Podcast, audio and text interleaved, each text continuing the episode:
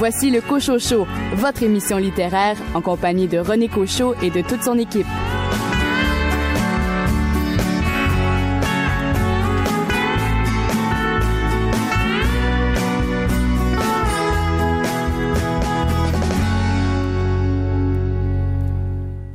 Ici René Cochot, c'est un plaisir de vous retrouver aux commandes de cette émission euh, littéraire. Euh, l'automne s'installe tranquillement, la nature va prendre des euh, couleurs et lorsqu'on parle d'automne, on parle également du recommencement des salons du livre. Je vous rappelle que le salon du livre de l'Estrie aura lieu du 11 au 14 octobre et s'en suivront bien sûr une série de salons, dont celui de Montréal, bien entendu, qui aura lieu en novembre. Alors, comme on parle de salon du livre, on parle de nouveautés littéraires. Au cours de cette émission, vous aurez l'occasion d'entendre les éditrices Christiane Lahaye, de la maison L'évêque éditeur, Annika Parence de la maison d'édition Annika Parence et Tania Vien de la maison d'édition Sémaphore nous parler de leurs nouveautés littéraires en cette rentrée automnale. Un entretien également avec euh, l'auteur, illustrateur, BDiste euh, Marcy, qui a lancé à la Maison Bleue au Domaine Howard euh, son tout nouveau recueil, une bande dessinée qui a pour titre Salade d'amphibie. Richard Mignot va nous parler de ce recueil de nouvelles qu'il a dirigé aux éditions Druide Mystère à l'école. Et Karine Côte-Noire ainsi que Virginia Hull vont faire le bilan de leur première année d'existence, en fait de la première année d'existence de leur librairie spécialisée en littérature jeunesse, Le Repère, établie à Granby. Merci beaucoup d'écouter le Cocho Show et de vous intéresser à la littérature québécoise. Bonne émission.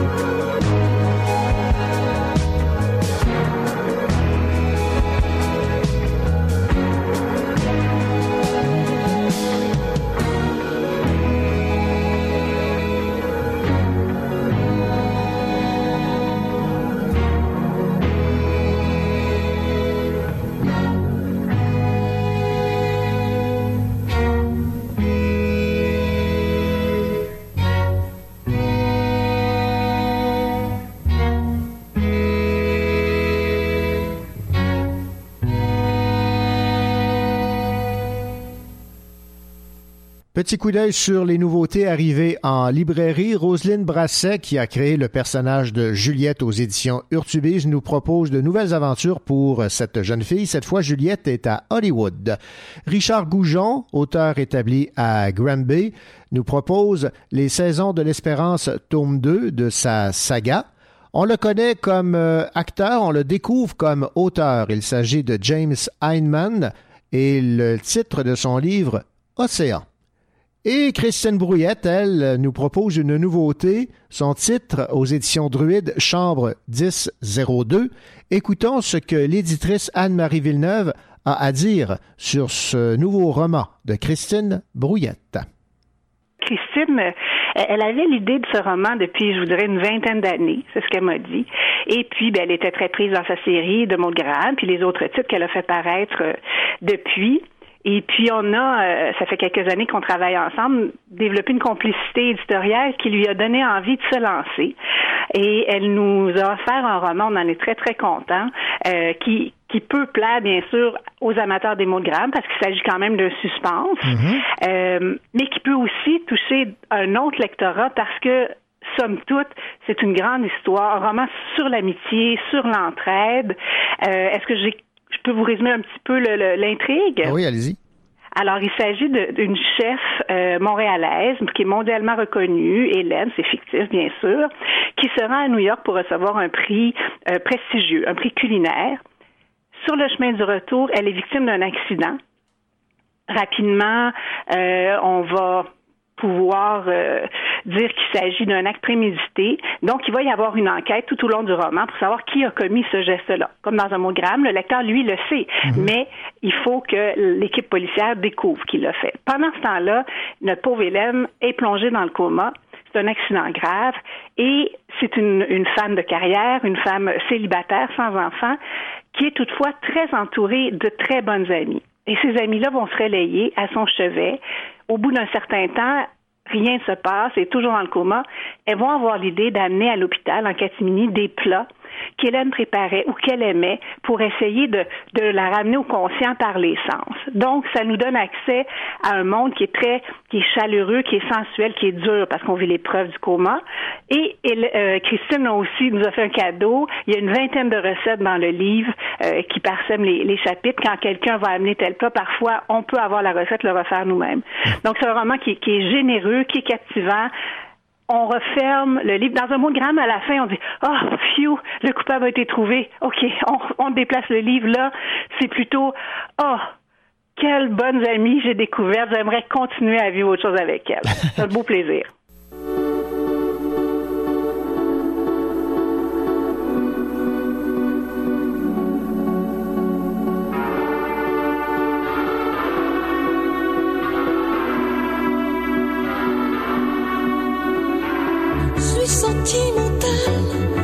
Sait que je suis sans haine.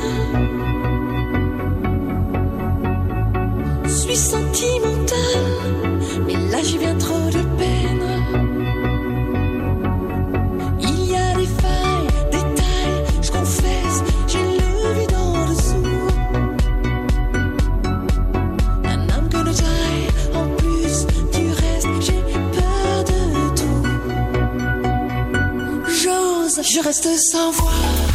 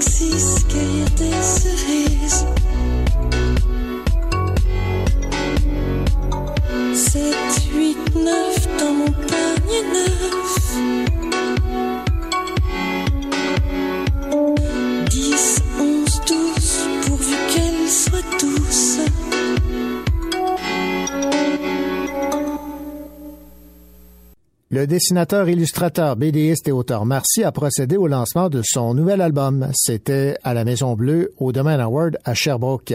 Il s'agit de Salade d'amphibies, publié aux éditions Chauve-souris.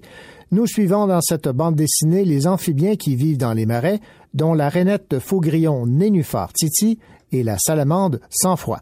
J'ai profité de ce lancement pour m'entretenir avec Marcy qui me dit que par son humour, il souhaite sensibiliser les gens à l'importance de protéger les marais. J'ai une formation euh, en dessin, euh, ça c'est en design graphique qui m'a amené à l'illustration, mais j'ai une formation en sciences d'abord et avant tout.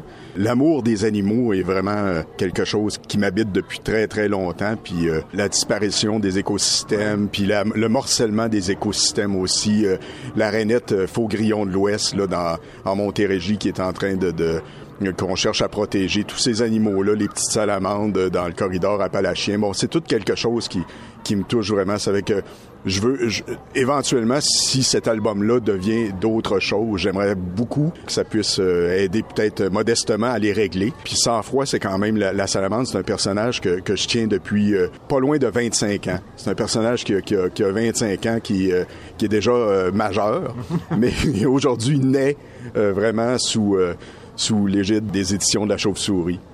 Vous avez choisi l'humour dans votre euh, recueil, Salade d'amphibie. C'est une façon de passer un message, l'humour. Oui, c'est toujours une façon de passer un message un peu. Moi, j'aime dire que Salade d'amphibie, c'est un peu une fable aussi. C'est euh, c'est ça, hein. Le- la fable, c'est une façon de passer euh, toujours un, un message en douce. Je suis pas quelqu'un de très direct, mais euh, je suis quelqu'un qui essaie de passer le message en douce. Un, un peu comme De La Fontaine le faisait envers les rois, puis euh, c'est ça. Parce que vous rendez vos amphibiens sympathiques. Oui.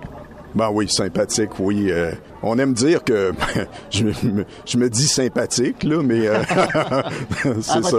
Oui, c'est ça. Le- certains euh, diront peut-être le contraire, mais je pense que je suis quelqu'un de sympathique, mais c'est, c'est à mon image, oui. C'est vraiment sans fois le, le personnage principal et mon alter ego.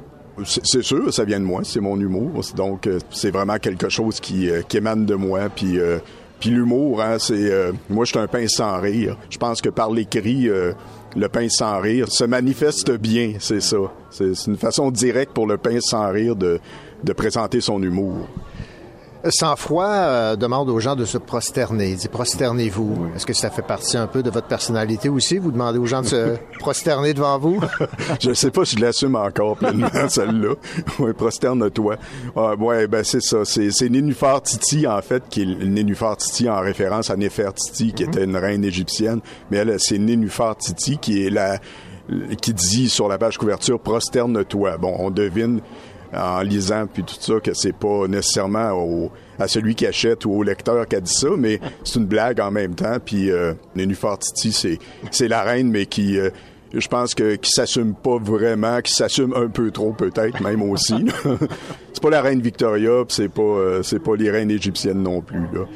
Vous êtes euh, connu évidemment euh, comme euh, illustrateur. Euh, le porter le titre d'auteur, est-ce que vous êtes, est-ce que ça, ça vous a angoissé, ça vous a, ou au contraire, ça vous a stimulé? Ben c'est pas dans mes premières publications quand même. Hein. C'est j'ai publié chez La Pastèque, euh, chez euh, Glénat Québec, puis euh, Québec Amérique entre autres. Là. C'est pas quelque chose. Je pense que je l'assume de plus en plus le, le nom d'auteur. C'est sûr qu'au départ on se sent toujours un peu comme un chien dans un jeu de quilles là, quand on arrive. Puis euh, mais je suis, auteur, je suis j'ai pas de difficulté dans les salons du livre à l'assumer pleinement. Mais en même temps, être à la fois auteur et illustrateur, est-ce qu'il y a une façon par l'image de passer un message qui est peut-être un peu plus difficile euh, par écrit ou, vice-versa? C'est vous jumelez deux arts qui permettent peut-être à ce moment-là de mieux véhiculer euh, ce que vous voulez euh, dire aux gens, aux lecteurs? La bande dessinée, hein, c'est vraiment bon, c'est quelque chose qui allie bien les deux. Euh, je pense que je suis vraiment dans, dans mon élément là euh, présentement là. La science, euh, la biologie, le dessin, l'écriture, l'humour en fait. Donc, à mon sens, salade d'amphibie, c'est un peu le, la jonction de tous mes points d'intérêt. Merci. Merci beaucoup. Puis longue vie à Nénuphar Titi.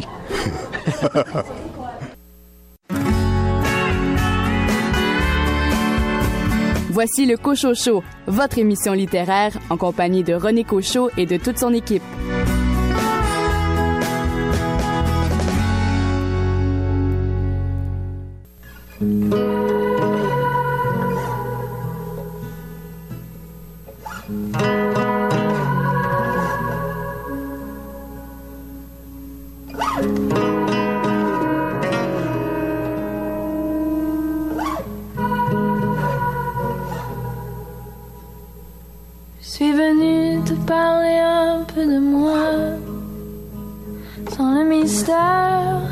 Que je traîne. De toute façon, ce serait bien maladroit de contourner les mots qui me prennent. Je suis venue te parler un peu de moi, de ces démons qui se promènent ce feu qui brûle les doigts, qui laisse des traces sur ceux que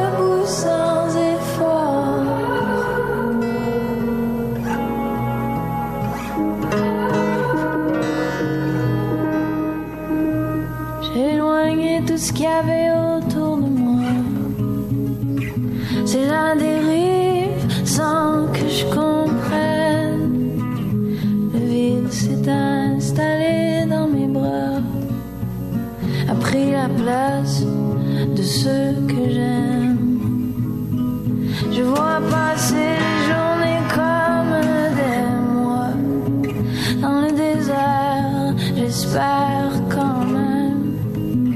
Que quelqu'un soit là à côté de moi.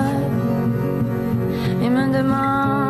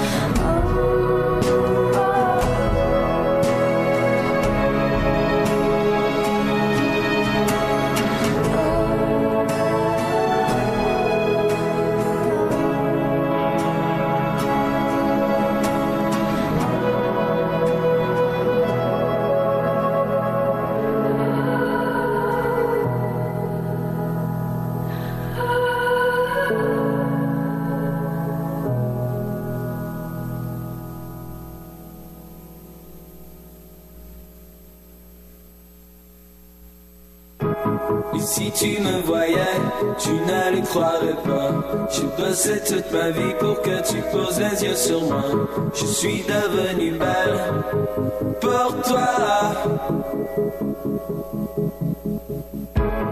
Et je n'ai pas honte, je sais qu'on me regarde.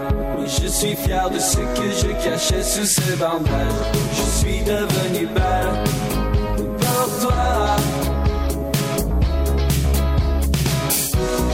Me rappelle-toi que je serai la même. J'ai changé de corps et de peau seulement pour que tu m'aimes. Je suis devenu seul pour toi.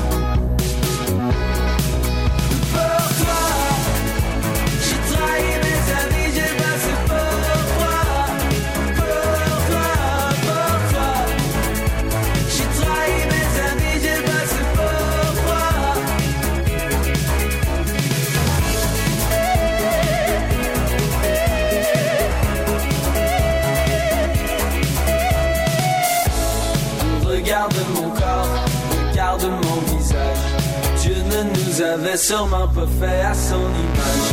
Je suis devenu belle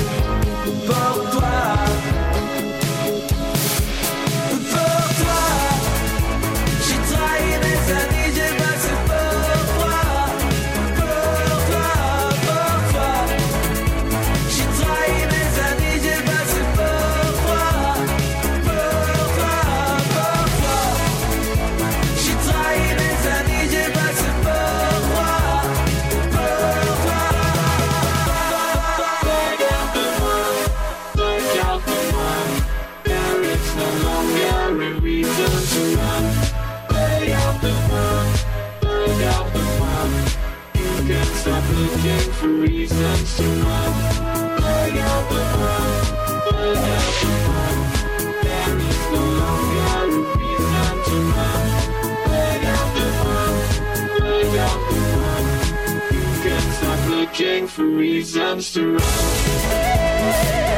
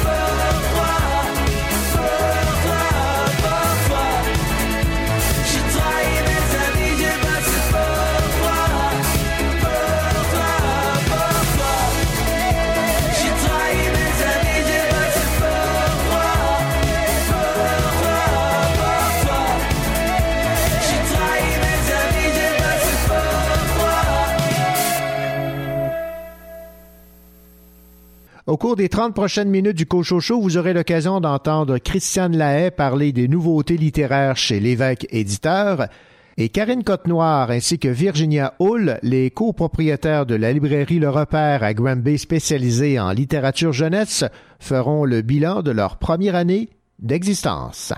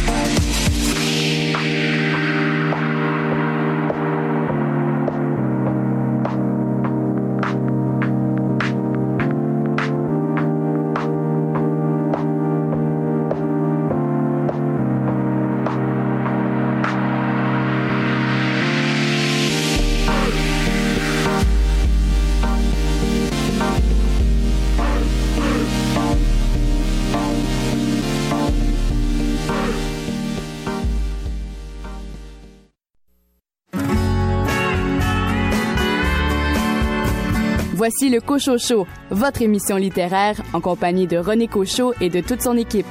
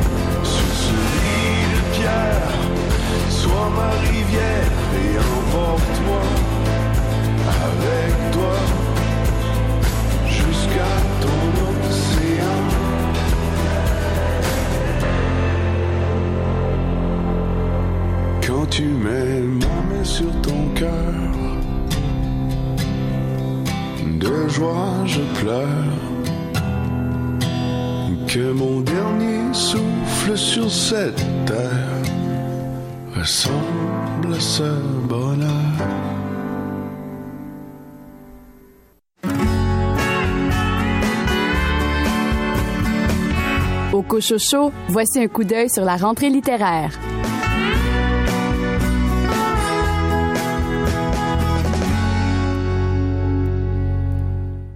Elle est directrice littéraire chez euh, l'évêque éditeur. Christiane Lahaye, bonjour. Bonjour. Euh, pour jeter un, coup d'œil, évidemment, sur cette euh, rentrée littéraire 2018 chez l'évêque éditeur, on va commencer avec un livre qui risque fort d'attirer l'attention, La disparition d'Ivan Bonine de Pierre-Louis Gagnon, avec en toile de fond, disons, le prix Nobel.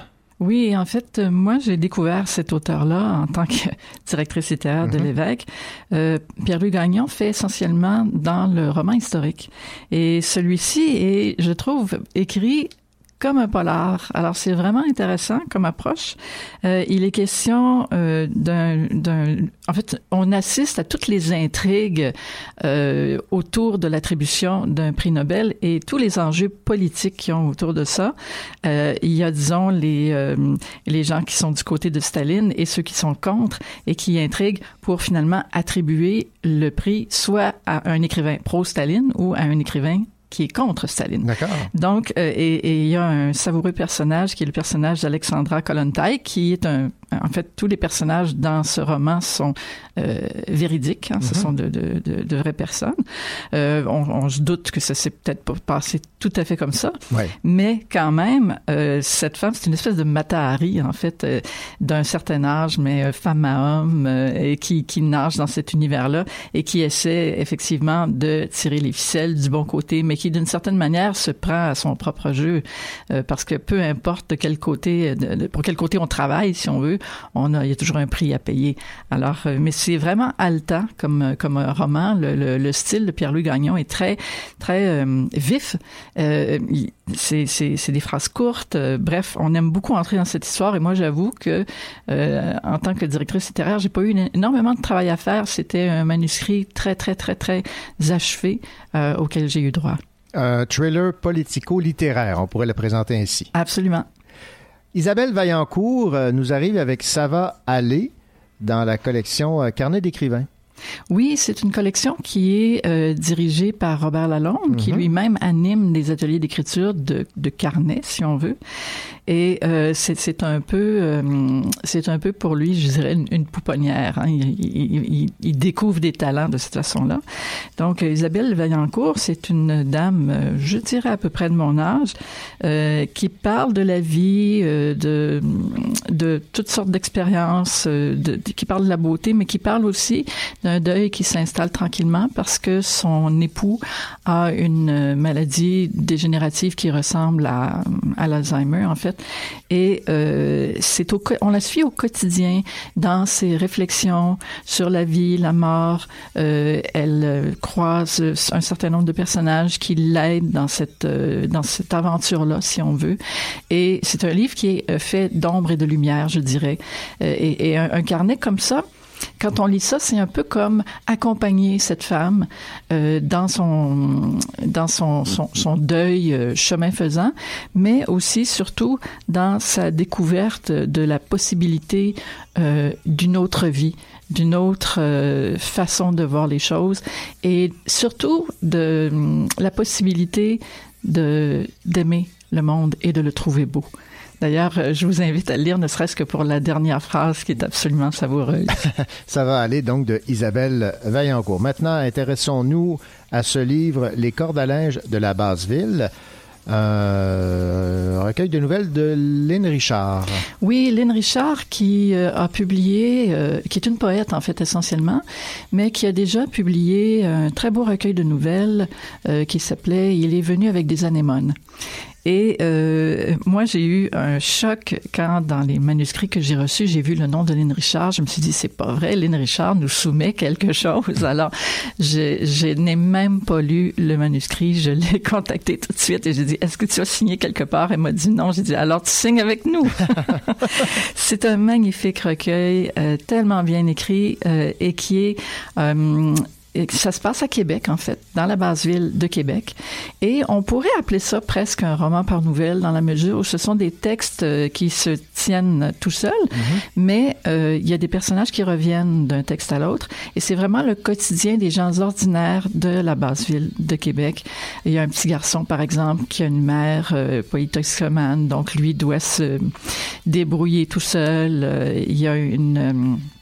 il y a une jeune femme euh, euh, en détresse qui rencontre un homme plus âgé et voilà. Donc euh, c'est c'est une je dirais que c'est un beau portrait de personnages, une belle galerie de personnages euh, qui se croisent, qui s'entraident et euh, tout ça dans une écriture magnifique. Euh, Lynn Richard, là, ça paraît que c'est une poète. Euh, savourer chaque texte, c'est une. euh, bon, pour moi, c'était un cadeau, en tout cas, de recevoir ce manuscrit. Ben, J'aime déjà l'image euh, par le titre, Les cordes à linge de la Basse-Ville, donc de Lynn Richard. Euh, passons maintenant à Jean-François Villeneuve, Les chambres Oui, en fait, Jean-François Villeneuve, je suis, je suis très contente euh, qu'il qu'il publie son roman chez nous. En fait, c'est son premier roman. Oui. Donc, c'est un, c'est un nouvel auteur, euh, Jean-François Villeneuve, qui est un journaliste de, de profession et qui nous offre une, une aventure très particulière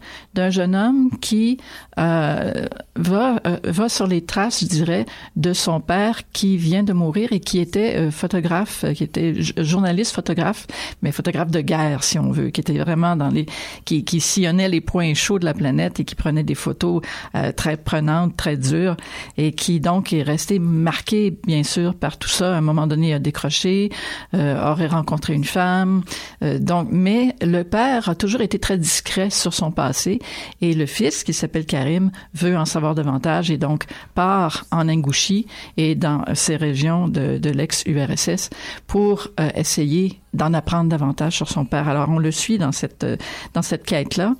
Et... il y a, évidemment, c'est un, c'est un roman, ça, s'appelle Les Chambres obscures, ça fait référence à la photographie, Ouais. mais ça fait référence aussi à euh, tout ce qui peut être, euh, je dirais, euh, révélé, hein, parce que dans la, dans la chambre obscure, au fond, on est dans le noir et peu à peu des choses se, Se révèle révèlent. chose. Alors c'est c'est vraiment donc ça aussi c'est un c'est un roman je dirais qui c'est pas un polar mais c'est une enquête d'une certaine forme. Ouais. Donc on a très hâte d'arriver et de, et de découvrir avec le jeune homme euh, tout ce que son père a pu lui cacher finalement. Auteur qui euh, n'a plus besoin de présentation, Sergio Coquis, L'innocent. Oui, ben c'est sûr, Sergio Coquis, c'est notre vétéran. Euh, L'innocent, en fait, euh, c'est un bon. euh, ça se passe il y a très très longtemps, hein, en 1593, et dans un monastère, en fait, de, de Sahagún, qui est sur, qui, qui est dans la région, en fait, qui est en Espagne, et tandis que des, la plupart des moines sont partis sur le chemin de Compostelle on dépose un enfant, en fait, on abandonne un enfant au, au seuil de la porte du monastère. Ce qu'on faisait souvent à l'époque, quand les gens pauvres euh, abandonnaient les enfants, les moines s'en occupaient. Cette fois-ci, ce qui est particulier, c'est que bon, l'enfant a des caractéristiques étranges. Nous, lecteurs modernes, comprenons que cet enfant souffre d'autisme. Mais euh, les gens de l'époque, bien sûr, n'avaient pas de, de, de- ne pouvaient pas poser ce diagnostic-là. Et c'est l'histoire de cet enfant autiste qui grandit. Et c'est tragique, j'avoue, comme histoire, parce qu'il est euh, exploité par des moines pédophiles. Il est exploité par l'Église elle-même. Il devient une espèce d'icône, euh, un- un- on, on parle de miracles autour de lui. Et encore là on voit toutes les intrigues euh, qui pouvaient se passer dans les monastères. Tous tous les euh, on, on l'imagine pas comme ça. Mais encore là tous les rapports de pouvoir. Parce qu'il y avait des moines qui étaient qui, qui venaient de familles plus riches des moines qui venaient de familles très pauvres. Et les moines de familles riches avaient du pouvoir. Les autres en avaient pas. Donc il y a cette espèce de, de, de jeu de, de, de, de tractation.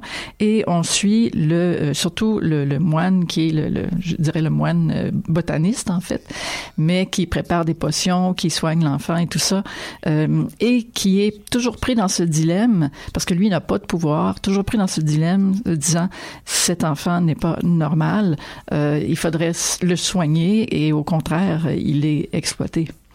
Alors c'est vraiment euh, c'est très très très prenant et très critique à l'égard euh, d'une certaine église. Oui, oui, oui, je vois très bien. Et on va terminer avec Daniel Castillo Durante, Fado. Oui, euh, recueil de nouvelles de Daniel Castillo Durante qui euh, nous avait offert il y a deux ans, je crois, euh, Étranger de A à Z. Et là, c'est un peu, ça se veut un peu la suite d'Étranger de A à Z. C'est encore une, une, une, collection, si on veut, de courtes nouvelles qui mettent en scène euh, divers personnages à des moments signifiants de leur vie. Euh, et ça se passe un peu partout dans le monde. Une prostituée euh, à Lisbonne qui s'offre euh, à, à des jeunes parce qu'elle se dit c'est ma fête et, et c'est mon anniversaire, je veux pas passer la nuit seule. Donc il y a beaucoup de paradoxes comme ça. Et euh, il y a aussi un, un étranger qui s'adresse à une graffiteuse et qui, lui- qui veut qu'elle lui parle de son art et en quelque sorte elle l'envoie promener parce qu'au fond un, un graffiteur justement ne veut pas être récupéré par la notion d'art. hein. Ouais, c'est ouais. autre chose, c'est plutôt un, un cri que, que de l'art. Alors il y a, il y a plein de petits moments euh, de ce genre-là. Et euh, pourquoi Fado? Ben on sait euh, Fado, hein, c'est un chant triste, euh, mais en même temps qui est porteur d'espoir. Donc c'est encore là à, à l'image, je dirais, du, du ton général de ce recueil. Eh bien, Christiane Lahaye, merci beaucoup pour ce coup d'œil sur la rentrée littéraire chez l'évêque éditeur. Bonne rentrée, merci. Merci, je vous en prie. Voici le Cochocho, votre émission littéraire en compagnie de René Cochot et de toute son équipe.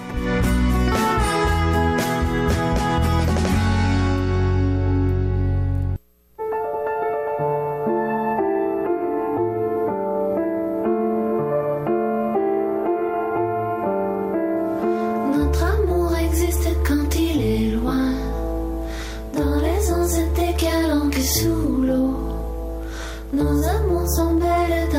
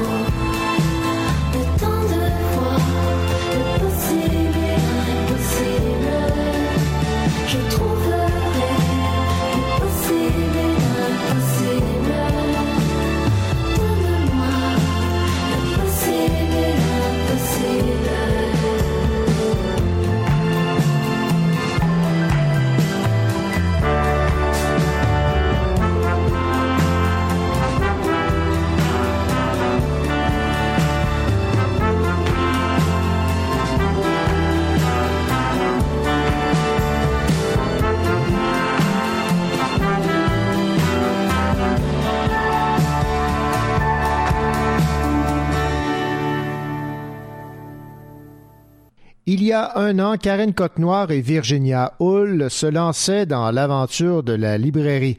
Elles ont ouvert la librairie Le Repère à Granby, une librairie spécialisée en littérature jeunesse. Je les ai rencontrées pour faire le bilan de cette première année. Et ce qui surprend, c'est qu'elles aiment beaucoup leur aventure. Seul bémol à cette belle aventure, nous dit Virginia Hull, c'est que les deux n'ont pas le temps de lire. Oui, j'aime ça. Je trouve ça très intéressant, toujours. Moi, je m'attendais à lire plus de livres que ça et je n'ai jamais le temps de lire de livres. Alors, parce qu'il y a beaucoup, beaucoup, beaucoup, beaucoup de choses à faire, mais c'est vraiment le fun. Vraiment, il y a toujours quelque chose. là. Même, même les tâches les moins intéressantes, c'est, c'est quelque chose qui bouge. Chaque journée, on arrive, on a, dans notre tête, on a une idée de ce qu'on veut faire. Puis des fois, ben, finalement, euh, quand on met la clé dans la porte le soir, ben, on n'a pas eu le temps de faire ce qu'on voulait. Mais ça a passé, puis c'était bien. Puis on fait des découvertes. Ça, euh, c'est toujours plaisant. C'est sûr que moi, je viens du milieu de l'entrepreneuriat, donc euh, j'avais une idée de dans quoi je m'embarquais. Est-ce que j'avais une idée de l'ampleur? Pas nécessairement. Moi aussi, je m'attendais à avoir un peu plus de temps de lire, parce qu'il y a bien une chose qu'on n'a pas le temps de faire, c'est lire. Euh, par contre, euh, je découvre un milieu passionnant qui bouge beaucoup, qui est effervescent. Parfois, ben, ça devient aussi étourdissant dans le flot de, la nouveauté, euh, du nombre de titres qu'on reçoit à chaque semaine, parce que un titre, euh, faut le choisir, faut le réceptionner, faut l'avoir dans notre système, faut le placer en tablette. Faut... Il, y a, il y a quand même là euh, plusieurs étapes. Il y a la gestion des retours, que c'est plus de gestion que ce qu'on qu'on s'attendait, mais en même temps, on savait pas à quoi s'attendre à ce niveau-là. Donc, on le découvre, mais euh, c'est un milieu qui regorge de créativité. Donc, c'est le fun parce que nous aussi, on est deux filles créatives, on peut laisser aller notre imagination. Puis quand on a quelque chose OK go on part. Euh, nous on, est deux propriétaires on est deux libraires on est deux actionnaires on est deux toutes donc euh, prendre une une décision c'est pas très long qui nous donne une belle latitude dans notre euh, travail on se consacre à la jeunesse et on ne regrette pas. Les gens, ils nous en parlent beaucoup. Ils sont super contents quand ils rentrent parce que justement, c'est pas euh, une section parmi tant d'autres. Fait quand ils viennent ici, ils savent à quoi s'attendre. C'est des livres pour la jeunesse 017 ou euh, de la bande dessinée. Vraiment, l'enthousiasme des clients, euh, ça se ressent. Les gens sont vraiment, vraiment contents d'avoir un endroit spécifique pour eux. Et nous, euh, on regrette pas du tout, du tout, parce que de toute façon, notre intérêt était vers la jeunesse. Dans le fond, euh, c'est parfait là-dessus. euh, on s'est pas trompé. Lorsqu'on parle de librairie, on parle évidemment de vente de livres, mais il y a beaucoup d'activités reliées à la lecture, aux livres. Vous avez des animations. Euh, À, ce niveau-là, ça s'est bien déroulé? Oui, ben on essaie de- d'avoir des animations à tous les mois. C'est ce qui fait que les gens y viennent, qui nous découvrent, puis qu'on crée aussi une certaine effervescence avec notre clientèle. Les gens ils viennent, ils reviennent, leurs enfants viennent, ça se promène ici euh, par terre, c'est l'heure du compte, euh, ils s'installent, ils savent où aller. euh. donc le fait de créer ces habitudes là, c'est le fun. On est aussi euh, probablement une des seules librairies propriétaires d'une machine à barbe à papa puis d'une machine à popcorn. Parce que ça permet de dynamiser nos événements puis de se démarquer là, à ce niveau-là aussi. On voulait donner notre couleur, quelque chose qui nous ressemble. C'est sûr qu'on vient du milieu des communications là, à la base, toutes les deux. Fait que ça nous permet de joindre, de retrouver ce, ce petit côté-là là, créatif. là. On a eu une certaine crainte en ce qui a trait à l'achat de livres électroniques. Je pense qu'à la lumière de l'expérience que vous vivez depuis un an, le libraire a encore sa place. Oui, tout à fait. Surtout que euh, dans les derniers chiffres qui sont sortis, le livre électronique a euh, chuté euh, dramatiquement. Bon, heureusement pour nous, mais euh, vraiment, vraiment beaucoup, beaucoup, beaucoup. Puis en jeunesse, il n'y en a pas énormément et encore moins des livres québécois. C'est ce qui, nous, on a de tout là, on n'a pas juste des livres québécois, mais c'est quand même euh, ce qui nous est le plus demandé. Alors, c'est sûr que pour nous, au niveau du livre électronique, ça nous touche pas euh, vraiment. euh, Il y a l'aspect aussi que le parent, quand il lit une histoire à son enfant le soir, il veut pas le lire avec sa tablette. Déjà, aujourd'hui, les enfants sont surexposés à tout ce qui est électronique. Donc, euh, on voit un essor du livre papier, en fait, parce que pendant qu'il lit un livre papier, mais le parent est sûr qu'il est pas sur sa tablette en train de jouer à un jeu versus un livre électronique où, ben là, on peut jamais être sûr que c'est vraiment le livre qui est euh, mis à l'avant. Et le moment parent-enfant dans une journée, c'est quelque chose qui est très précieux. On veut pas être dérangé par euh, des pop-up de, de réseaux sociaux, les courriels, tout ça. Donc, avec le livre papier, ben, on est sûr qu'il y a seulement notre histoire, seulement les images, puis ce temps de qualité-là euh, peut être euh, mis de l'avant. Merci beaucoup et bravo donc pour cette, ce premier anniversaire et longue vie à la librairie Le Repère. Merci. Merci.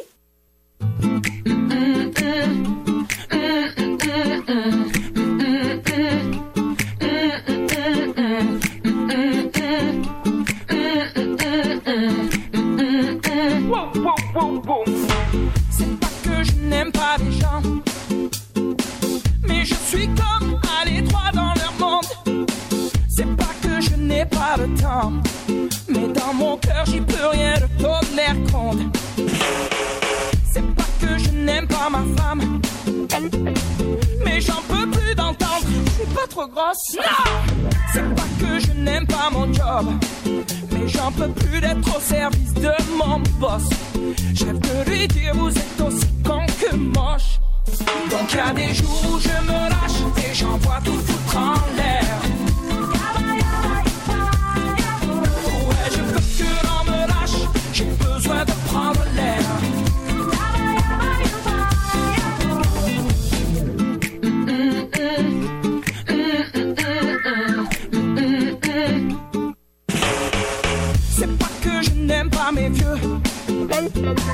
Si je les écoute, je finirai dans les rangs. C'est pas que je n'aime pas mes potes. Mais si je les suis, je finirai dans le vent. À courir après la gloire des femmes et l'argent. Donc y a des jours où je me lâche et j'envoie tout foutre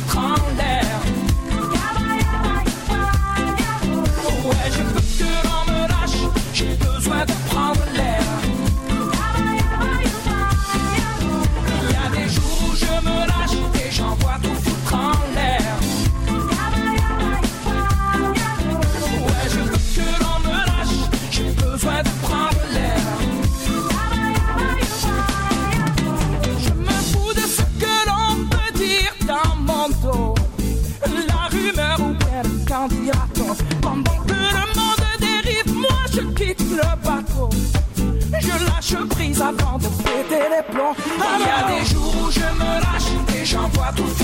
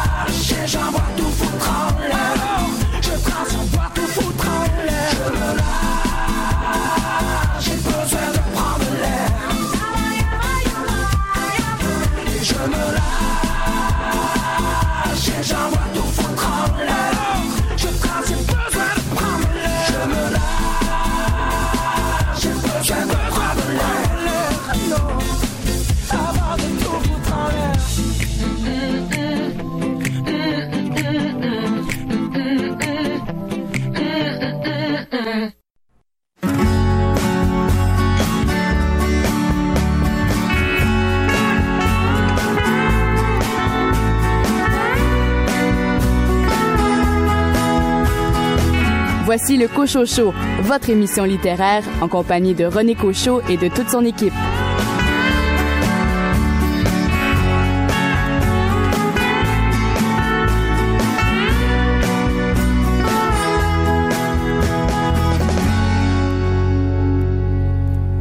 C'est déjà la deuxième heure de votre rendez-vous littéraire. Ici René Cochot, bien heureux de vous accompagner pour les 60 prochaines minutes, au cours desquelles vous aurez l'occasion d'entendre trois entrevues. Une avec la directrice littéraire de la maison d'édition Sémaphore, Tania Vien, qui va nous parler évidemment des nouveautés en cette rentrée automnale, et le même scénario avec l'éditrice Annika Parence. Quant à Richard Mignot, des éditions Druide, il va nous parler de ce recueil de nouvelles qu'il a dirigé, qui a pour titre Mystère à l'école.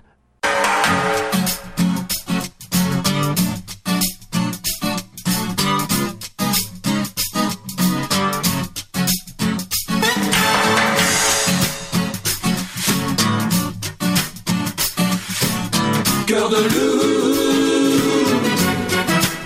Pas le temps tout lui dire, pas le temps tout lui taire. Juste assez pour tenter la satire qu'elle sent que je lui plaire. Sous le fil de l'emballage, la lubie de faufiler. La folie de rester sage si elle veut pas l'embrasser. Quand d'un coup d'elle se déplume, mon œillet lui fait de l'œil. Même ululé sous la lune ne me fait pas peur pourvu qu'elle veille. Je n'ai qu'une seule envie, me laisser tenter. La victime est si belle et le crime est si gai. Pas besoin de beaucoup, mais pas de peu non plus. Par le biais d'un billet fou, lui faire savoir que je n'en peux plus. C'est le cas du kamikaze, c'est l'ABC du condamné. Le légionnaire qui veut l'avantage des voyages sans s'engager. Et les chiffres et les signes Sous mes bordées d'amour Je suppose qu'elle suppose Que je l'aimerai toujours. Le doigt sur l'aventure Le pied dans l'inventaire. Même si l'affaire n'est pas sûre Ne pas s'enfuir, ne pas s'en faire. Je n'ai qu'une seule envie La victime est si belle Et le crime est si gai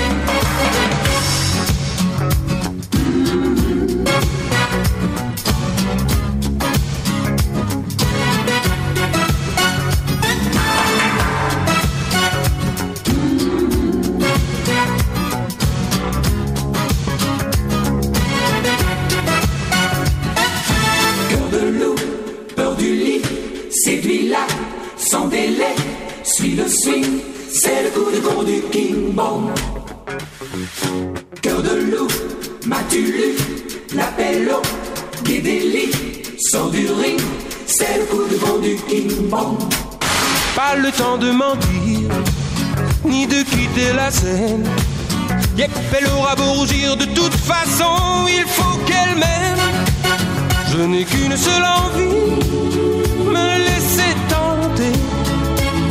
La victime est si belle, et le crime est si gai. Pas le temps de tout lui dire, ni de quitter la scène. Yep, elle aura beau de toute façon, il faut qu'elle m'aime. Pas le temps de tout lui dire, ni de quitter la scène. Yep, elle aura beau de toute façon, il faut qu'elle m'aime. Pas le temps de tout lui dire, ni de quitter la scène. Yep, aura beau rougir, de toute façon, qu'elle m'aime. Pas le temps tout lui dire, ni de quitter la scène. Yep, elle aura beau rougir, de toute façon, il faut qu'elle m'aime. Pas le temps tout lui dire, ni de quitter la scène.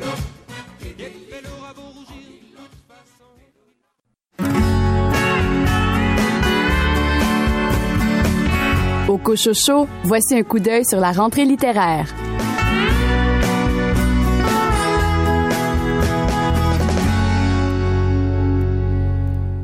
Les éditions Sémaphore vont publier quatre romans en cette rentrée littéraire automnale et je me suis entretenu avec la directrice littéraire Tania Vien qui me parle dans un premier temps du livre de Yves Chevrier qui a pour titre J'avoue que j'y ai cru. C'est une euh, histoire, un récit très, très intimiste euh, d'un homme, en fait, qui, dès son enfance, se sent appelé euh, vers la vocation, donc soit par la pression familiale, soit par cet appel, cette étincelle ou cette graine qui dit toujours que, que Dieu a semé en lui. Euh, donc, il, il se sent appelé pour euh, devenir prêtre et va un peu traverser les années là, du collège, euh, de toute la formation, en fait, pour devenir un, bon curé des années 50-60. Euh, il va il va un peu passer ça sur euh, comment dire très légèrement. Pour lui, ça se passe bien, ça se passe dans le jeu et à un moment donné, ben, l'engagement euh, devient de plus en plus sérieux. Il va faire le pas vers cet engagement-là, mais il va être tiraillé par, euh, veux, veux pas, à un moment donné, on est rendu dans les années 60, 70, il y a des remous dans la société. Euh, Lui-même va être euh, témoin, le personnage principal va être témoin de, de mai 68, et il va être un peu frappé toujours en deux chaises entre cette vocation-là qu'il sent depuis son enfance, qui est bien, bien, bien ancrée chez lui, et euh, tout cet, cet euh, espace qu'il y a, cette distance qu'il y a entre que l'Église offre et ce que les gens ont vraiment besoin, euh, avec les remous sociaux, les revendications, mais aussi un peu la perte d'intérêt qu'il y a avec euh, la façon dont l'Église fait les choses. Donc, c'est une belle histoire, c'est très, c'est un récit d'initiation. Donc, c'est vraiment comment on devient homme dans ces circonstances-là. Euh, c'est une perspective, je vous dirais, très euh, originale de l'histoire de l'Église à cette époque-là. Donc, c'est livré avec euh, beaucoup de finesse, un, œil critique, mais il n'y a pas d'amertume. C'en est un de ceux qui n'ont pas vécu euh, le calvaire total à l'intérieur de l'Église, mais euh, qui va jeter une perspective, une, œil critique de l'intérieur, qui va euh, le mettre en mots très simplement et qui va donner par la même occasion la mesure de ce qui se passait au Québec à cette, époque-là dans la société et ce qui se passait à l'intérieur de l'Église à cette époque-là. Donc, il y a comme deux pôles très intéressants qui pourraient répondre euh, besoin, aux plusieurs besoins de lecteurs. de, je voudrais dire d'un lectorat assez varié.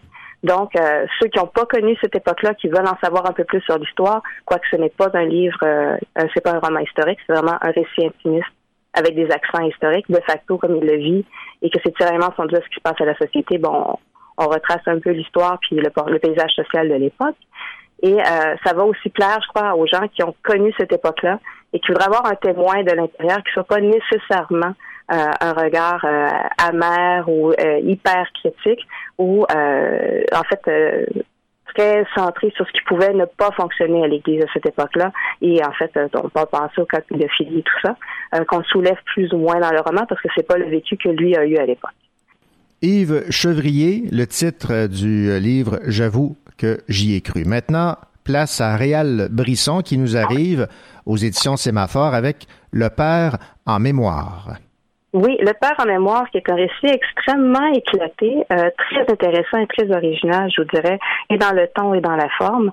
Euh, je dirais- le thème principal est peut-être l'aliénation dans ce roman-là, et la façon dont on aborde la question d'aliénation, c'est par euh, un enfant qui est en fait un métis, qui est mi-inou, mi-québécois euh, francophone, euh, blanc. Et euh, cet enfant-là perd très jeune son père. Son père quitte la maison euh, familiale pour diverses raisons. Le père étant euh, un artiste bien établi, un artiste reconnu de l'art visuel et euh, bon, il disparaît. Éventuellement, le fils commence à vivre beaucoup euh, de problèmes psychologiques par rapport au départ du père. La famille décide de, de partir à la trace sur les, les traces du père, en fait, de le retracer. Le fils va continuer parce que ça, ça achoppe. Le fils va continuer euh, tout le long de sa vie adulte à essayer de retracer son père. Et la façon dont il va réussir à, en fait, euh, mettre les morceaux du casse-tête ensemble, c'est par euh, l'art que son père a laissé un peu partout. Donc, il y a toujours des traces, euh, des traces, des, des- un signe, plusieurs signes euh, très, très, très, euh, jamais signés, mais toujours très révélateurs du fait que c'est le père qui aurait pu signer cette œuvre d'art-là. Donc, euh, c'est, euh, c'est, je vous dirais, on, on, on nous voit un peu dans plusieurs thèmes en même temps. C'est un livre pour des lecteurs, je vous dirais, plus euh, aguerris, donc des gens qui ont envie d'être troublés, des gens qui ont envie d'être surpris à la lecture de ce livre-là. Euh, c'est la figure du jeune autochtone, elle est très très bien euh, utilisée comme métaphore, si je vous dirais. Euh, Réal Brisson est lui-même un spécialiste historien de la Oui. question d'occupation territoriale chez les autochtones et se sert un peu de cette idée-là de l'aliénation territoriale, l'aliénation culturelle, euh, ben, l'aliénation parentale et le- la perte du père pour créer cette grande métaphore-là. C'est comme une fresque romanesque autour euh, du jeune garçon. Euh, donc, on, on va explorer plusieurs thèmes de l'aliénation sans tomber dans le traité sur les cultures amérindiennes, sans tomber dans un traité sur euh, pour ou contre ou pas. Donc, c'est vraiment, euh, comment je veux dire, un outil pour exploiter la fibre romanesque euh, qui a été très, très, très bien fait, qui donne un traitement absolument original à la figure autochtone dans la littérature. Parlons maintenant de ce livre de Renaud Corbeil, Vers Saint-Gétorix. Un roman absolument différent. C'est euh, Renaud Corbeil est aussi un primo-romancier, donc c'est son premier roman. Vous, allez rire, ça permet de réfléchir. C'est un roman qui fait très en douceur. C'est l'histoire d'un jeune étudiant gaulois qui s'en va dans une la grande capitale, euh, on va dire latine plutôt que romaine. Euh, donc, il s'en va vivre là-bas où il y a, euh, dans, il vit dans les résidences, donc euh, on a des questions de ce rassemblement d'élèves multiculturels. On a la question aussi qui va être exploitée du, du Gaulois qui est loin de chez lui, mais que la ferme familiale est, à la maison et avec le père et tout ça. Et cette question-là de reprendre, euh, si vous voulez, la ferme familiale, donc reprendre un peu l'héritage familial et poursuivre ou poursuivre une carrière plus cosmopolitaine, plus euh, dans le monde euh, des universitaires. Donc, il y y, a plusieurs euh, sujets, je vous dirais, qui sont abordés de façon euh, très adéquate d'une certaine façon. Renaud Corbeil a mis un monde, donc on- je vous ai parlé de gaulois, de latin, donc on, a l'impression un peu de retomber dans le monde d'Astérix sans tomber dans la BD. Euh, on tombe dans un monde où euh, il y a des anachronismes euh, flagrants et c'est volontaire. Euh, et on tombe dans un monde où, qui, à cause du côté BDS, à cause qu'on est un peu dégagé de cette histoire-là, euh, de notre contemporanéité, ça nous permet de discuter de choses qui se passent aujourd'hui, mais qui se passaient hier aussi sur les révolutions étudiantes, comment l'économie euh, qui vise toujours la croissance ultime euh, peut toujours finir par euh, euh, faire un gros crash boursier. Donc, on, on parle de- d'enjeux très contemporains, mais en le sortant de la contemporanéité, en jouant dans les anachronismes, en le fixant pas dans un temps précis. On essaie, euh, ce que Renaud, euh, je comprends, a essayé de faire, c'est de, de rendre plus universelles ces questions-là. Donc, euh, la question de est-ce que je reprends ou non euh, l'entreprise familiale, est-ce que je poursuis mes études, est-ce que je, je, vis pour moi, pour ma famille, ce sont des questionnements que les gens se sont toujours posés. Mais euh, comment comment on peut représenter ça sans encanner ça dans une période bien précise, ben lui, ce qu'il a décidé de le faire euh, de façon très philosophique, c'est d'ouvrir le débat en mettant ça dans un espace qui, euh, qui n'existe pas, dans un temps qui n'a pas existé non plus. Vers Saint-Gétorix, le premier roman donc de Renaud Corbeil. Et on va terminer avec le syndrome de Takotsubo de Mireille Gagné. Oui, qui est un recueil de nouvelles euh, qui est signé par euh, Mireille Gagné. Je ne sais pas si le nom vous dit quelque chose, mais Mireille est quand même euh, une poète euh, assez aguerrie. Elle a au moins trois recueils euh, à son actif. Elle a déjà eu un recueil de nouvelles aussi, euh, paru précédemment. Euh, elle revient avec ce deuxième recueil euh, qui est un qui a un thème assez particulier. Euh, L'inspiration première est cette, euh, ce syndrome de Takotsubo qui est euh, le syndrome du cœur brisé qui est une maladie qui a été découverte dans les années 90 au Japon. En fait, euh, c'est comme si le cœur, euh, c'est comme si on faisait une, mini crise cardiaque. Donc, on a une défaillance cardiaque aiguë qui peut être déclenchée par un stress émotionnel ou physique intense. Elle s'est servie de ça pour traduire plusieurs moments ou plusieurs instances où un cœur euh, métaphorique, un cœur réel, peut euh, subir ces moments-là. Donc, un moment où le cœur cesse de battre et c'est pas nécessairement des histoires d'amour, mais est-ce qu'on, est-ce qu'il y a des retournements, des grands revirements à ce moment-là, des grands changements? Est-ce que la vie continue de la même façon? Quels sont nos choix? Euh, ça peut être, euh, et là, les thèmes sont, vont être euh, abordés, euh, les thèmes abordés sont très, très variés. Il va y avoir des thèmes euh, très, très personnels, des récits très intimistes où à un moment donné, euh, par exemple, une mère qui est accro à Facebook puis à Twitter et tout ça.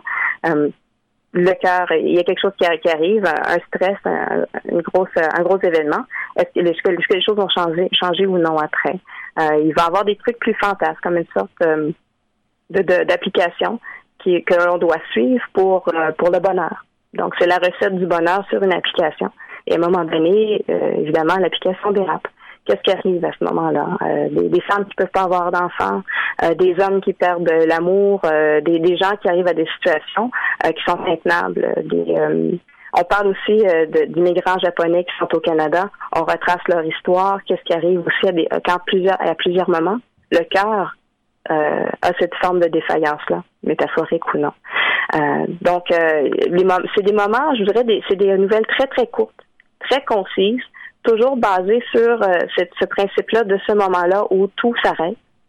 Et il y a un moment soit de bascule ou euh, d'épiphanie ou bon. Euh, et c'est fait de façon très, très efficace. On retourne dans le, le mode de nouvelles qu'on euh, le mode de nouvelles traditionnel, donc avec des chutes inattendues. Avec des, des très très courts. Souvent la nouvelle maintenant, euh, la forme elle a changé depuis le temps. L'acceptation est beaucoup plus large, ce qui est bien aussi. Mais là, ceux qui, ont, qui aiment vraiment la nouvelle concise, efficace, avec une chute vont être très, très, très bien servis. Tania Vien, directrice littéraire aux éditions Sémaphore, merci beaucoup pour cette entrevue et bonne rentrée littéraire. Je vous remercie beaucoup. Bonne fin de journée à vous. Voici le Cochocho, votre émission littéraire en compagnie de René Cochot et de toute son équipe.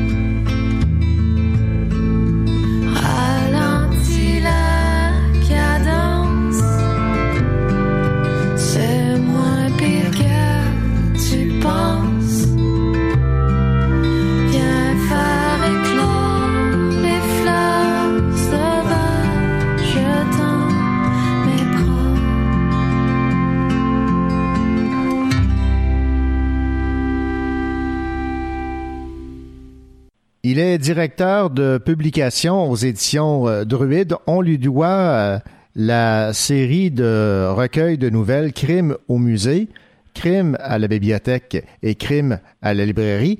Mais voilà qu'un nouveau recueil de textes euh, paraît aux éditions Druide qui a pour titre Mystère à l'école et euh, nous avons Richard Mignot qui est à l'origine donc de ces quatre recueils de nouvelles. Richard, bonjour. Bonjour, Monsieur René Cochot, comment allez-vous? Ben ça va très bien et puis je sais que euh, vous portez plusieurs chapeaux. Euh, Vous êtes directeur de publication, éditeur, mais euh, aussi pour ce recueil Mystère à l'école, vous êtes aussi auteur. Vous vous êtes commis dans une nouvelle de ce recueil de Mystère à l'école.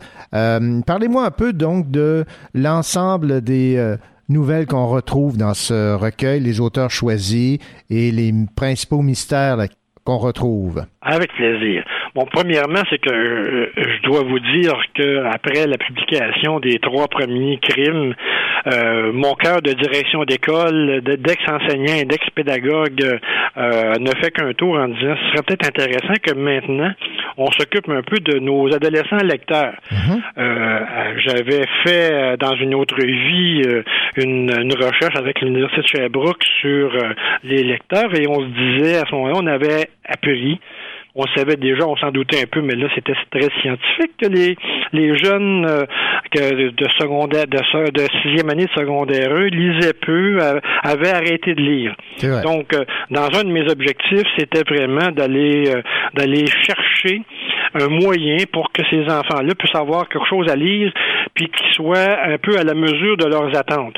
Donc, des nouvelles chose qu'on voit très peu souvent dans nos dans nos écoles, ça serait peut-être un, un moyen intéressant pour aller accrocher l'en- l'enfant lecteur puis lui dire regarde là en dix pages je te raconte une histoire, ça peut être intéressant. Donc voici pourquoi j'ai fait ce, ce recueil là, puis aussi pour euh, remercier un peu tous les auteurs jeunesse qui font un travail immense pour intéresser les enfants à la lecture. Donc, c'était comme rendre, rendre un hommage aussi à ces gens-là qui travaillent fort, qui sont pas souvent reconnus, mais qui euh, qui permettent à nos jeunes de faire euh, de, de faire des lectures vraiment intéressantes. Et la littérature québécoise pour la jeunesse est extraordinaire. Donc, il faut se le dire. J'ai essayé de regrouper les auteurs qui, selon moi, pouvaient donner une espèce d'allant, d'allure à une série de nouvelles policières intéressantes, puis aussi d'aller chercher dans plusieurs secteurs de la littérature jeunesse des gens qui pourraient donner une couleur personnelle, puis une couleur aussi de genre à leur à leur euh, à leurs nouvelles. Donc c'est pour ça que il y a de- là-dedans, il y a des auteurs qui font du polar pour la jeunesse. Mais il y a aussi des auteurs qui font euh, euh, de la littérature pour les filles, il y a des auteurs qui font de la, de la littérature euh, de science-fiction, il y, a, il y a vraiment tous les genres. Et je me suis même permis d'aller chercher une auteure qui écrit pas pour la jeunesse, mais qui est selon moi une une auteure, euh, une nouvelliste euh, assez extraordinaire. Donc Suzanne Mire, que j'ai mis au défi de euh, d'écrire une, euh, une nouvelle pour euh, les jeunes de cet âge-là. Et je vous le dis, elle a réussi avec brio à faire, à répondre à ce défi-là. De quoi on parle dans, dans, cette, euh, dans, dans, dans ce recueil-là? On parle des préoccupations des jeunes présentement. Donc, on y rencontre évidemment des problèmes d'intimidation. On rencontre des problèmes d'intégration. On rencontre des problèmes d'amour et d'amitié. Eh bien oui. Donc, la vie des jeunes est un peu, euh, euh, on en fait une tournée assez, euh, assez intéressante.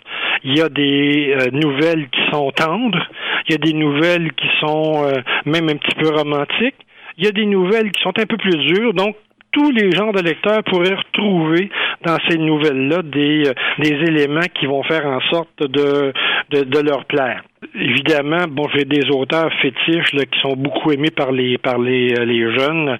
Euh, je peux vous nommer Simon Boulris, par exemple, qui euh, qui est aimé, qui est adoré. Laurent Chabin, qui est un qui est un auteur que les les jeunes adorent. Karine Lambert, Martine Latulippe, André Marois, Robert Soulière, Chloé Varin, Pierre-Yves Villeneuve. Donc, ce sont tous des auteurs qui sont aimés et connus par les jeunes.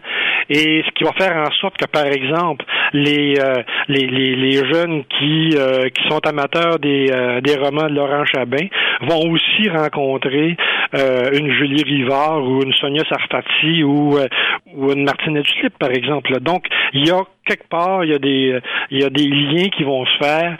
Et je pense que les enseignants qui devraient se procurer un mystère à l'école euh, vont avoir un outil entre les mains pour favoriser la lecture dans leur classe. Il y a une question qui me euh, trotte dans la tête, euh, parce que vos recueils avaient pour titre Crime au musée, Crime à la bibliothèque, Crime à la librairie. Pourquoi pas Crime à l'école? Pour moi, il était important que ça tombe pas dans le dans la criminalité euh, importante là. Pas, pas, rien de gore, rien de, de terrible, mais surtout avoir un, un regard un petit peu sur euh, les mystères qui pourraient arriver dans une école. Pour moi, c'est très important de pas euh, faire un, un recueil qui va être euh, purement euh, policier, mais un recueil qui pourrait amener différentes sortes de mystères, différentes sortes d'intrigues dans l'école. Ce qui fait en sorte que, par exemple, euh, la plupart des nouvelles, il n'y a aucun mort là-dedans. Il n'y a aucun, aucun meurtre. C'est souvent des choses mystérieuses, euh, des recherches particulières. C'est souvent des problèmes personnels que quelqu'un vit avec un autre. Ça peut prendre toutes les formes et c'est pour ça que euh, je voulais pas le cloisonner nécessairement à l'aspect criminalité, mais plus à l'aspect qu'est-ce qu'on pourrait imaginer de terrible ou de, de, de, de drôle ou de mystérieux dans une école. Et c'est là que le titre Mystère à l'école nous est apparu comme étant quelque chose d'intéressant et surtout dans la thématique d'ouvrir le plus possible aux différents imaginaires de chacun de ces auteurs-là. Eh bien, Richard Mignot, directeur de publication aux éditions euh, Druide. Merci beaucoup pour euh, cette entrevue. Je rappelle le titre de ce recueil euh, de nouvelles, Mystère à l'école, et ça s'adresse aux adolescents, c'est ça? Ça s'adresse aux élèves de fin du primaire et début du secondaire à peu près. Merci beaucoup. C'est un plaisir.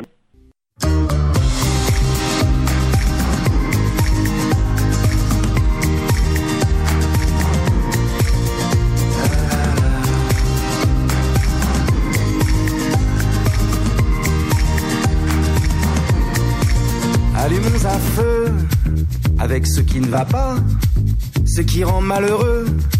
Brûlons tout ça, réduisons en cendres les blessures, réduisons ensemble nos fractures. Et ce sera, tu verras, un feu de joie. Et ce sera, tu verras un feu de joie.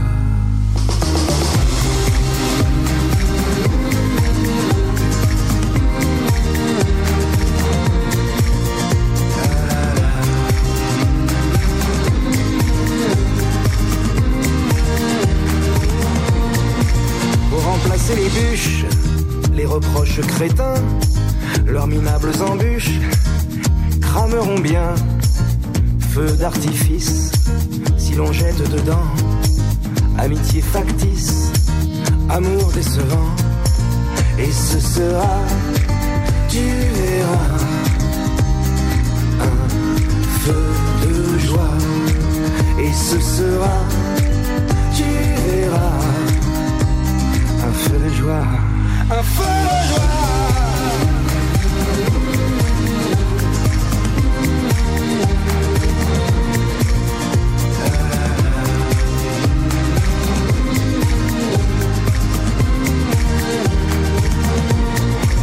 Vois comme s'enflamme ce qui nous consommait. Soyons pyromanes des entraves qu'on avait. Nos regrets, des étincelles, chagrin follet, crépite au ciel, remords stériles, enfumé, l'inutile dans le brasier. Et ce sera, tu verras, un feu de joie. Et ce sera, tu verras,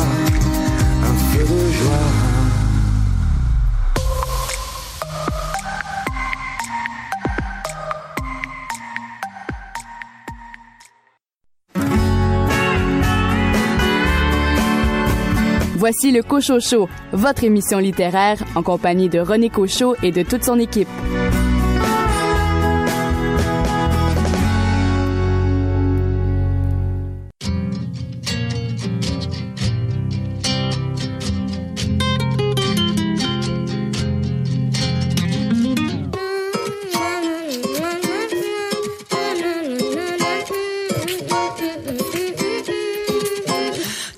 Ta clope te manque, tu commences à te sentir morose. Ton compte en banque dans lequel tu planques, bah pas grand chose. Y a la déprime qui te caresse, avec sa copine la paresse. Tu dis que tu voudrais crever, que la routine te tient en laisse. Et c'est moi qui te traîne, j'en peux plus de t'entendre. Tu me donnes la migraine, mais quand vas-tu comprendre? Ne dis pas que c'est la vie. Je veux bien te consoler, l'ami.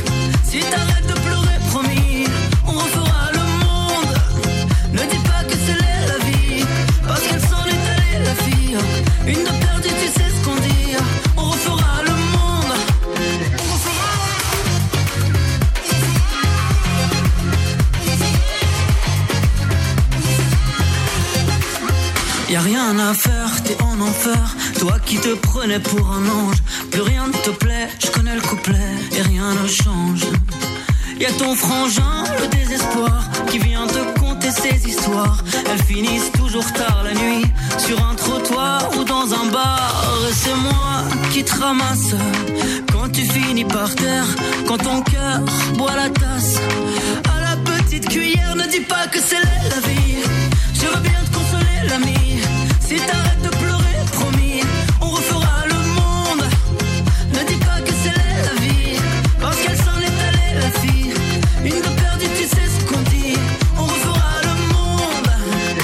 T'écoute encore et encore. Pour moi non plus, ça va pas fort. Mais comme tu pleures plus fort que moi, c'est toi qu'on écoute à chaque fois. Tu sais, les femmes, c'est comme les flammes. Ça brûle souvent sans prévenir. Demain, c'est sûr, comme une blessure, elle va revenir. Ne dis pas que c'est la vie.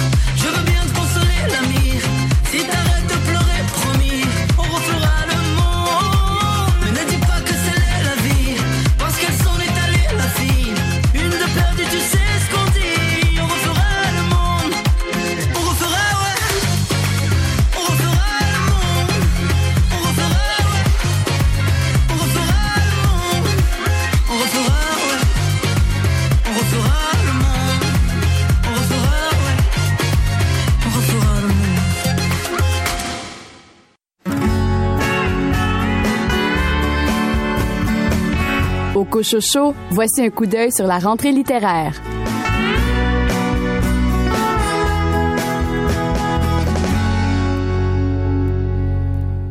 Coup d'œil maintenant chez Annika Parence, éditeur, avec le lancement cet automne du roman Planète de Mario Cyr dans la collection Sauvage.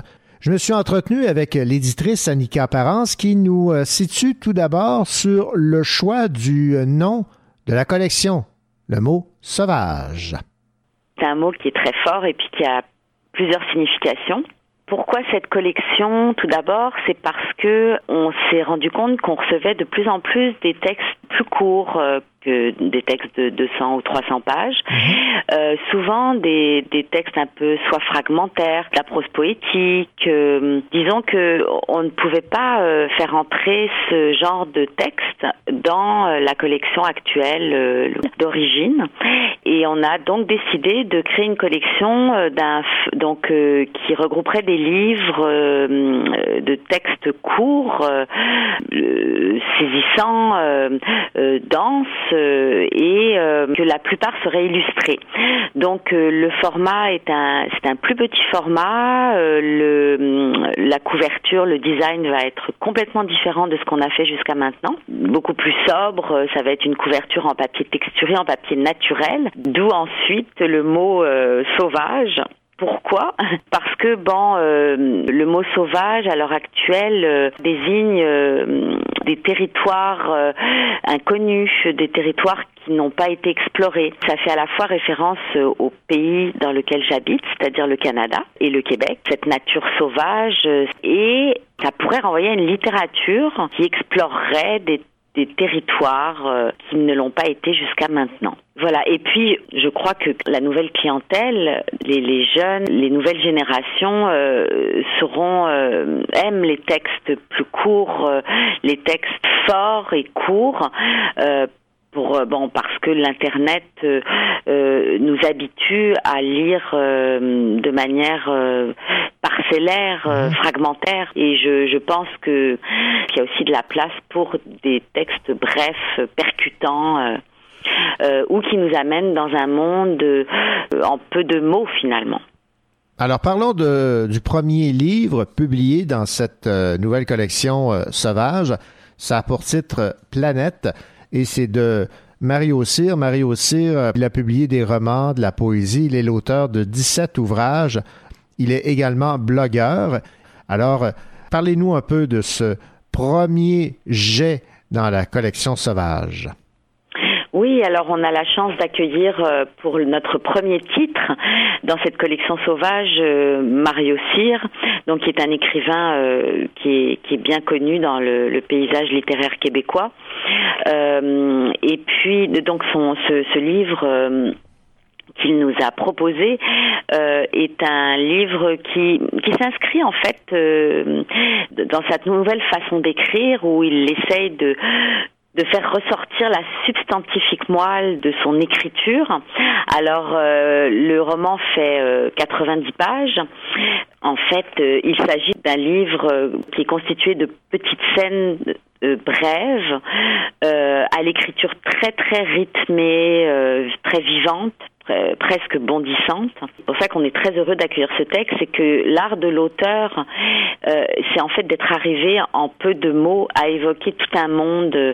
On a l'impression qu'on est entré dans, dans une histoire qui aurait pu faire euh, euh, de- de 150, 200 pages. Alors ça, c'est un c'est vraiment un tour de force. Euh, bon, maintenant, pour parler du livre, euh, bon, le, le livre euh, raconte une histoire d'amour. Le héros vit un changement de vie complet. Il entre dans une nouvelle vie euh, et il sort d'une ancienne vie dans laquelle il était enfermé. Cette sortie va va nous, nous faire entrer dans, dans une sorte de, réouverture à la vie. Alors, euh, ce changement de vie, il passe par une rupture avec son ancien ami, il passe par euh, un deuil, le, la mort de sa grand-mère. Et, euh, et en fait, on dirait que, que tout ça est un peu relié. D'une certaine façon, grâce à ce changement, il, retrouve quelque chose qui lui appartenait dans son passé. Il en profite en fait pour revenir euh, sur le territoire de son enfance. Toutes les histoires se tiennent, euh, toutes ces micro-histoires se tiennent. Donc il y a, y a comme un relais affectif entre tous ces gens et avec la rencontre de cette personne euh, particulière dont il tombe amoureux. Je, je dirais que chaque chose, le décès, le- la rencontre euh, euh, avec cet homme euh, et avec un enfant euh, qu'il appelle l'enfant lune, qui est en fait un enfant trisomique. Et puis ça m'amène à parler de tendresse, donc euh, tendresse qui ressort beaucoup du livre, tendresse pour tous les êtres. Bon, maintenant, si vous vous permettez, je, je, je voudrais aussi faire référence au titre planète. Oui. Le mot planète a deux significations. Donc ça renvoie au, au héros qui dévie de, de son orbite. Mais planète a aussi le sens de errant, qui renvoie au monde de l'itinérance. C'est juste qu'en 90 pages, l'auteur donne une grande attention au réel, aux détails, et notamment à des gens que l'on n'a plus tendance à voir parce qu'on est complètement euh, submergé par nos activités, on a l'esprit complètement occupé et on ne voit plus le réel d'une certaine façon. Et là, donc, il nous, il porte, l'auteur porte cette attention réelle. Donc, aux gens qu'on ne voit plus, les itinérants, les, peut-être les trisomiques, justement. Et puis, euh, je voulais dire aussi que Planète euh, est illustrée par euh, Laetitia Giraud, qui nous suit depuis les débuts de la maison d'édition, qui est une illustratrice québécoise, photographe également. Et on trouve que son style correspondait parfaitement pour l'illustration des textes de Planète. Parce que aussi notre but, c'est créer un dialogue entre des illustrations, des images et l'histoire. Voilà, ça va être aussi un bel objet euh, que ce titre Planète. Annika Parence, merci beaucoup pour euh, cette entrevue et bonne rentrée littéraire. Merci et euh, pour vous aussi, bonne rentrée littéraire avec, avec mes confrères. Merci. Au revoir.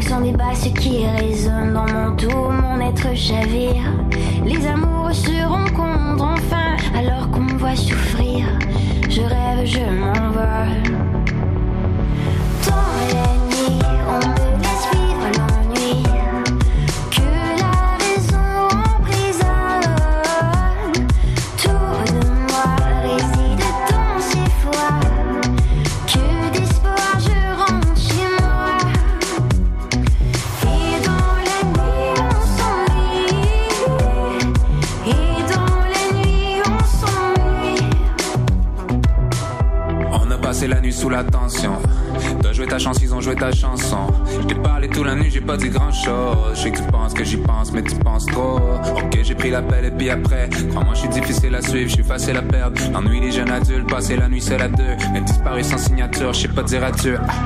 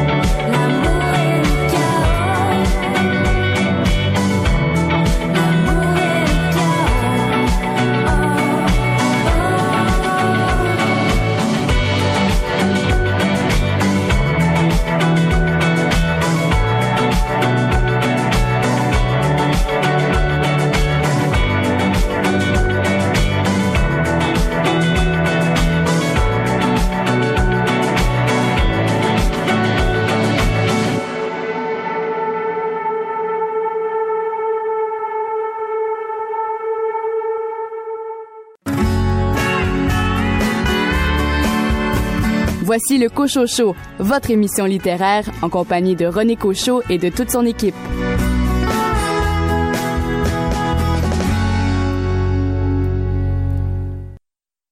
Il est où le bonheur? Il est où? Il est où? Il est où le bonheur? Il est où? Il est où? J'ai fait l'amour, j'ai fait la manche. J'attendais d'être heureux.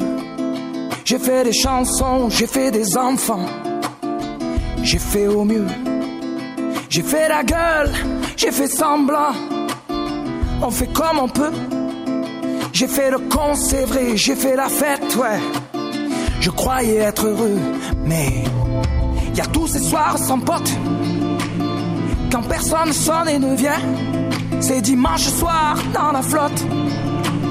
Comme un con dans son bain, essayant de le noyer, mais il flotte. Ce putain de chagrin. Alors, je me chante mes plus belles notes et ça ira mieux demain. Il est où le bonheur? Il est où? Il est où? Il est où le bonheur? Il est où?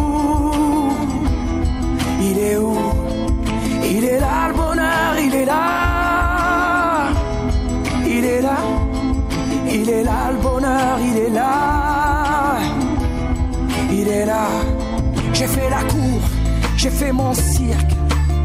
J'attendais d'être heureux. J'ai fait le clown, c'est vrai, et j'ai rien fait. Mais ça ne va pas mieux. J'ai fait du bien, j'ai fait des fautes. On fait comme on peut. J'ai fait des folies, j'ai pris des fous rires, ouais. Je croyais être heureux, mais y a tous ces soirs de Noël où l'on sourit poliment protéger de la vie cruelle. Tous ces rires d'enfants et ces chaises vides qui nous rappellent ce que la vie nous prend. Alors, je me chante mes notes les plus belles. C'était mieux avant.